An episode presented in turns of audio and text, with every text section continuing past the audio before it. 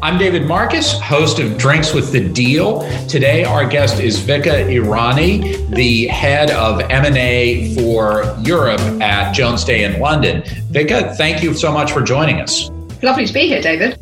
So today we're going to talk about a couple of things. First of all, how you came to practice in M&A and at Jones Day what the pandemic has been like from a deal perspective in Europe and how deal terms have changed and lawyers have adapted during COVID 19. And then finally, how you've stayed sane during this whole now almost year long period. So, with that, tell us a little bit about yourself, how you came to the practice and to Jones Day.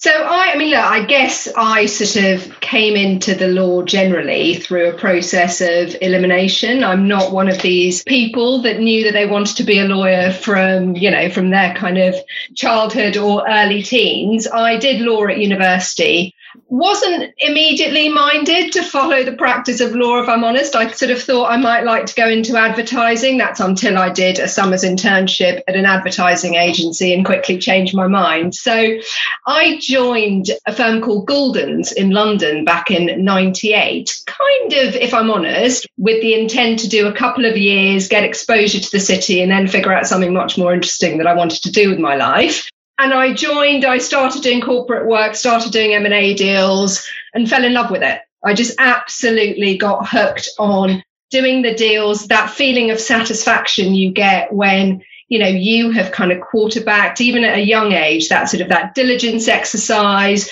You know what all the issues are. You've seen them reflected in the documents. And really that feeling of kind of accomplishment right? When you're at the closing and back in those days they were physical closings. So you saw these huge meeting room tables just laid out with documents that you'd had a hand in. And that feeling of helping clients achieve something and and, and bringing kind of different parties together to a common goal. I just found that just a lot of of fun, which, if I'm honest, I wasn't expecting to when I was kind of, you know, like sat in my public law lectures uh, as an undergrad. And I've stayed ever since. Jones Day merged with Gouldens back in 2003. So to me, it kind of feels like I've been at the same firm throughout my career, but there was a fairly, I guess, fundamental shift back in 03. And did that change the kind of deals you found yourself working on, the merger? Yeah, I mean, look, Gouldens was a UK only firm, and obviously Jones Day, even back then, and obviously more so today, is a truly global institution. And so I think the merger sort of coincided with just generally deals becoming more international. I think what we were finding, even sort of in the run up to the merger, is more and more the work that we were doing for our clients was multi jurisdictional in nature, and so many of our transactions were cross border. And London kind of started becoming a hub for cross-border deals, both in the M&A context and then, and then also for kind of capital raises and, and, and public transactions, right? Kind of post Sarbanes-Oxley, a lot of the international companies that may have originally looked to New York to raise capital started coming to London. And so the timing really was kind of fortuitous in the sense that, you know, just the deal environment generally in the UK was becoming that much more international. And then as part of Jones Day, the client base and the work we were doing just became global kind of overnight. So did you find yourself doing, you know, far more deals in Europe? How did that change your practice? Maybe even deals to some extent in the United States? So, I mean, look, I think the kind of most of what we do now, or most of what I've been doing, does have a cross border element to it. There's a large part of the practice that tends to be sort of US clients or other multinationals investing in Europe or in Europe and the Middle East or in Africa. And a lot of those deals are governed by English law even if the assets aren't located in the UK, right? I think English law is seen as a kind of as a body of law and a legal system that's obviously very sophisticated, it's a good body of precedent, but also that's very familiar to people. And so a lot of the deals we do are kind of English law, and so we're running them from London, even when the assets and operations are spread quite literally all over the world. And those deals are kind of, you know, hugely satisfying. They have their challenges. They're hugely satisfying and fun to do because what you're actually doing is you're bringing together the sort of the issues and the legal systems from all around the world and effectively reflecting them in deal documentation that kind of works from the perspective of the parties who may be based in the US or the UK or Europe or wherever it might be. Have you seen any change in your practice as a result of Britain's vote to leave the EU in 2016 or Brexit itself just a couple of months ago? So no single change, right? Like, I mean, I remember kind of back in the run up to 2000 when everyone was worried about Y2K and the world kind of coming to an end, right? They quickly developed this sort of this market standard of, you know, there were a set of due diligence questions you asked and the set of reps that just got put into every single purchase agreement. We haven't had that with Brexit, right? We haven't had a kind of standard response to Brexit because the effects are so changeable. I think there's a number of things that we did see as people tried to cope with the, the potential uncertainty. Because for a long time, post the vote, no one really knew what Brexit was going to mean. And sort of through the last few years, you know, I've done a number of presentations for clients on Brexit and the implications of it. And every time without fail, it's embarrassing, but every time without fail, as we've been planning the session, I boldly kind of said to them, look, by the time we have the session, we will know, right, what's going to happen because this deadline's coming up or whatever. And every time it's just been passed with no certainty. So for the majority of the kind of four years since the referendum, or three and a half, or however long it's been, people just didn't know, right? So what you're essentially doing is papering a deal in some respects into the unknown. There were certain things that people were alive to. Obviously, diligence became a huge factor, right, in terms of how the business in question was going to cope with Brexit. Currency was another big one right? To the extent that you were going to straddle a degree of currency fluctuation, because of some sort of either Brexit deadline or Brexit event. How were you going to cope with that? Was any kind of material adverse change qualifier going to be impacted or not by Brexit? So it really became a case of sort of almost deal by deal, figuring out how Brexit was going to impact the target or the transaction documents and then trying to cater for those rather than having an off the shelf solution, if you like, to plug into transactions. One thing that we possibly did see more of in some quarters is increased use of arbitration provisions where you had European counterparties just in case there's a question mark over enforceability of judgments. But it was those sorts of things, right? It was specific issues or provisions that were looked at rather than having a the standard solution to, you know, how do you cope with Brexit in a deal context. So, so, how would you compare negotiating transactions over the last year, given the challenges of the pandemic, to the uncertainty created by Brexit? Has has the first at all been a template for the second, or the issues are distinct enough that the solutions have to be different as well? I think the issues are kind of distinct, although obviously kind of running them in parallel has just meant that you've sort of, in a sense, added uncertainty to uncertainty. So if I think back to the last kind of 12 months or so, I mean, the overriding deal environment has just been an uncertain one, right? You've had kind of COVID 19 and the pandemic, you've had Brexit in Europe, you've had the US elections. And so, just generally, we've had this period of incredible uncertainty that candidly, I think deals have coped with remarkably well. This time last year, I think the first quarter of last year was actually pretty busy in the context mm-hmm. of deal activity. That sort of all came crashing to a halt in the second quarter with the COVID 19 related shutdown. I think in that immediate aftermath, we saw probably a couple of things, right? We saw, first of all, people needing to look at the deals that they'd signed but not closed right? There was a huge emphasis on that and deal certainty and deal continuity. There were a number of ongoing transactions that were sort of reconstructed, if you like, because the big kind of unknown was pricing and how you were possibly going to price anything in this sort of very bizarre context. We had some deals kind of repapered as options or different kind of mechanics used to address that. The second quarter was probably the quarter, to my mind, that was the quarter that suffered the greatest impact in terms of a deal perspective. A, because nobody knew, right, what was going to happen. Pricing deals was incredibly difficult. There was a sense on the corporate level to kind of preserve cash and preserve liquidity and focus on liquidity, right, rather than focusing on growth and, and doing deals. The markets did recover, though, remarkably quickly. And I sort of felt like during the third quarter, people kind of got their heads around how to do deals in the new environment and everyone sort of got over the the we could never like we could never imagine doing a deal without sitting down with management face to face we could never imagine doing due diligence without doing a site visit right? Even just those issues people kind of got their heads around and so in the third quarter deal activity in my experience sort of started getting back to if not completely normal then you know certainly in most sectors a degree of, of normality that you probably wouldn't have predicted back in march or april last year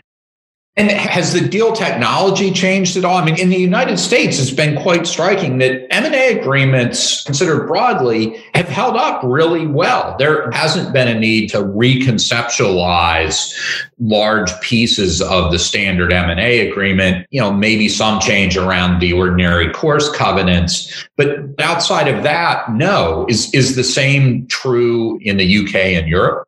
I think it is, yeah. I mean, I, we we haven't had to kind of fundamentally redo the way we do M and A deals, and actually, even kind of the deals that were already papered have held up remarkably well. There have been some changes around the edges, understandably. So, you know, obviously, you mentioned ordinary course. That's a phrase that's littered through M and A agreements, and no one probably gave that much thought to before. But you know, there has been a great focus on what ordinary course means, what carve outs are appropriate to deal with things like COVID 19, what force majeure provisions look like. I think, you know, people have been revisiting those. Long stop dates for getting things like antitrust approvals is another one. I mean, I do think the authorities have done really remarkably well in terms of maintaining the pace of approvals and that kind of filing process through the pandemic and working from home etc so we haven't seen the huge delays that we were perhaps fearing early on but looking at how long stop dates are constructed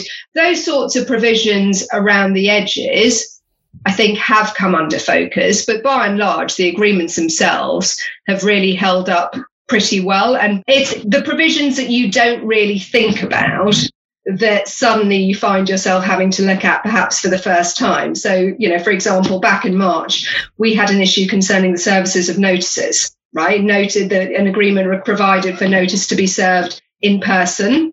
Well, what does that mean when, you know, when we're in lockdown and everything's shut down? Does handing a notice to a security guard really count? How do you get documents notarized, which is a requirement in certain places in Europe when you can't meet in person and go before a notary? Those sorts of issues, I think, provided some interesting legal questions. But the fundamentals have held up pretty well. And actually, the deal environment and the competitive tension has held up pretty well. And so we've been involved in a number of kind of competitive auctions that actually have been just as competitive September, October, November, December as they were in the first quarter of the year.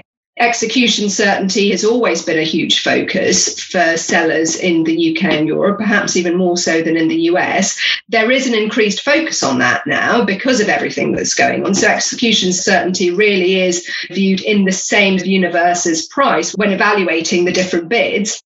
But fundamentally, the process has still been super competitive for the quality assets. Deals are still being done quickly. And we had a deal at the back end of last year that signed about three or four hours after bids were put in. There's another big global auction for a carve out earlier this year, again signed very soon after bids in. So deals are still being done at pace, even though everyone's had to kind of adjust to the new way of working. And the, the fundamental conception in the UK and Europe that the buyer has effectively purchased the asset when it signs the agreement to do so remains in effect. That's absolutely right. So the buyer traditionally in a UK context, and again, we're talking about, you know, competitive processes, right? In a, in a seller friendly market that we've had in the UK and Europe for some time, there are very few outs in a UK M&A deal. Once the buyer has signed, absent antitrust filings or other regulatory approvals that are required, there are generally speaking very few abilities for the buyer to walk away. MAC clauses are hugely unusual and would be kind of definitely negatively viewed by the sell side in an auction context. And you typically don't get the ability to walk for breach of rep or breach of covenant. It's very much viewed as you signed the deal and then to the extent that you need a deferred closing because you need to go off and get some approval, You go and do that. There is generally speaking a fair amount of negotiation over the standard that applies to your commitment to go and seek that approval but you're on risk from that point on with very few other ways to terminate the agreement. And so essentially, what that's meant for buyers in this period is they don't really have the comfort of knowing that if the pandemic worsens or something else happens, they'll be able to kind of look at their agreements and try and get out of it. It very much is, you know, you're doing the deal the day you sign. Bad stuff can happen the next day, but then again, bad stuff can happen the day after you close. And so it is effectively, as much as it can be, a done deal on signing. And one of the other issues we've had in Europe through the last 12 months has actually been an increase in the number of jurisdictions that are introducing foreign investment screening programs, kind of akin to CFIUS. And we've had a number of European jurisdictions either announce an intention to do so or actually bring those in. And so for cross border deals, what that's meant is you're sort of signing a deal, not really knowing in some cases at that point whether you're going to need approval from the relevant kind of ministry before closing because a lot of these laws that are being brought in have retroactive effect and apply to deals that are signed and not yet closed. And so that's an interesting negotiation that we've had to have um, in a number of cases about the extent to which a deal can be conditional on a law that's not yet enforced and almost introducing sort of a conditional condition, if you like, for laws that are contemplated but not yet implemented. And all of this just adds to that uncertainty that we were talking about and just a, a, changing landscape for buyers. I mean, I think for a lot of our clients, they are very international in scope. The deals they're doing are incredibly multi jurisdictional. And it just means that people do need to get to grips with the evolving landscape in different jurisdictions and not only the legal requirements as they are today, but as they're developing. You mentioned buyers getting comfortable with doing deals virtually, for example, not meeting seller management in person. How much of that do you think will persist after the pandemic hopefully ends? I mean, look, when you think back even just 12 months, right? It was only 12 months ago that, at least for me, doing a video conference involved booking a meeting room and getting IT to set it up. So I think there is definitely an element of the new way of working and just people's comfort levels with technology and remote working being here to stay in the sense that it's convenient. I don't think people will, as the base case, do deals without ever doing a site visit or without ever doing kind of management meetings. I think that will resume. But equally, I do think there will be a huge part of what we've all been doing in terms of remote working, WebEx, Zoom, using technology, etc., that will continue just because it does facilitate our kind of daily interactions and it does make the work easier. Finally, uh, tell us a little bit about how you've kept a, a sense of balance and perspective over the last year. I mean, look, I think kind of the last year has been extraordinary in so many ways. I mean, for, for me personally, I've got three kids, 10 and under. So I'm not sure whether it's kind of, you know, balance, sanity, insanity or whatever, but that certainly brought a very different, a very different perspective on things. And, you know, homeschooling, I think, is not one of those features of the pandemic that we will be looking to replicate going forwards. That's for sure. But it's been kind of interesting, right, for them because work and what I do for a living has been so much more real for them. They've seen me on WebEx and Zoom and they've had a chat with work colleagues and they've come in and interrupted. And one of the things that actually has been nice about this time and everyone working from home is that the interactions with colleagues around the firm has been so much more personal. I mean, I think one of the most rewarding things about this career, particularly somewhere like Jones Day that is so collegiate and genuinely one true partnership, is that you, in a way, feel closer to your friends and colleagues all around the world, right? Because you are FaceTiming them with their kids in the background and your kids in the background. And, and you do get that glimpse into people's personal lives. And I know my kids have actually brazenly quite enjoyed randomly answering my phone and, and chatting to, you know, colleagues from other offices. I came into the kitchen one day and my 10 year old was having a very animated FaceTime conversation. And I assumed he was speaking to like some grandparent or other and made a mental note to kind of congratulate him because he was a lot more animated than he normally is talking to grandparents. And lo and behold, it was one of our partners who'd called for me and he'd answered the phone and they were having a lovely conversation. That's kind of nice, right? I mean, it always did sort of feel like a family before, but I think now just those sort of personal insights has been kind of nice. Vica, thank you so much for joining us. It's a pleasure, David. For Drinks with the Deal, I'm David Marcus.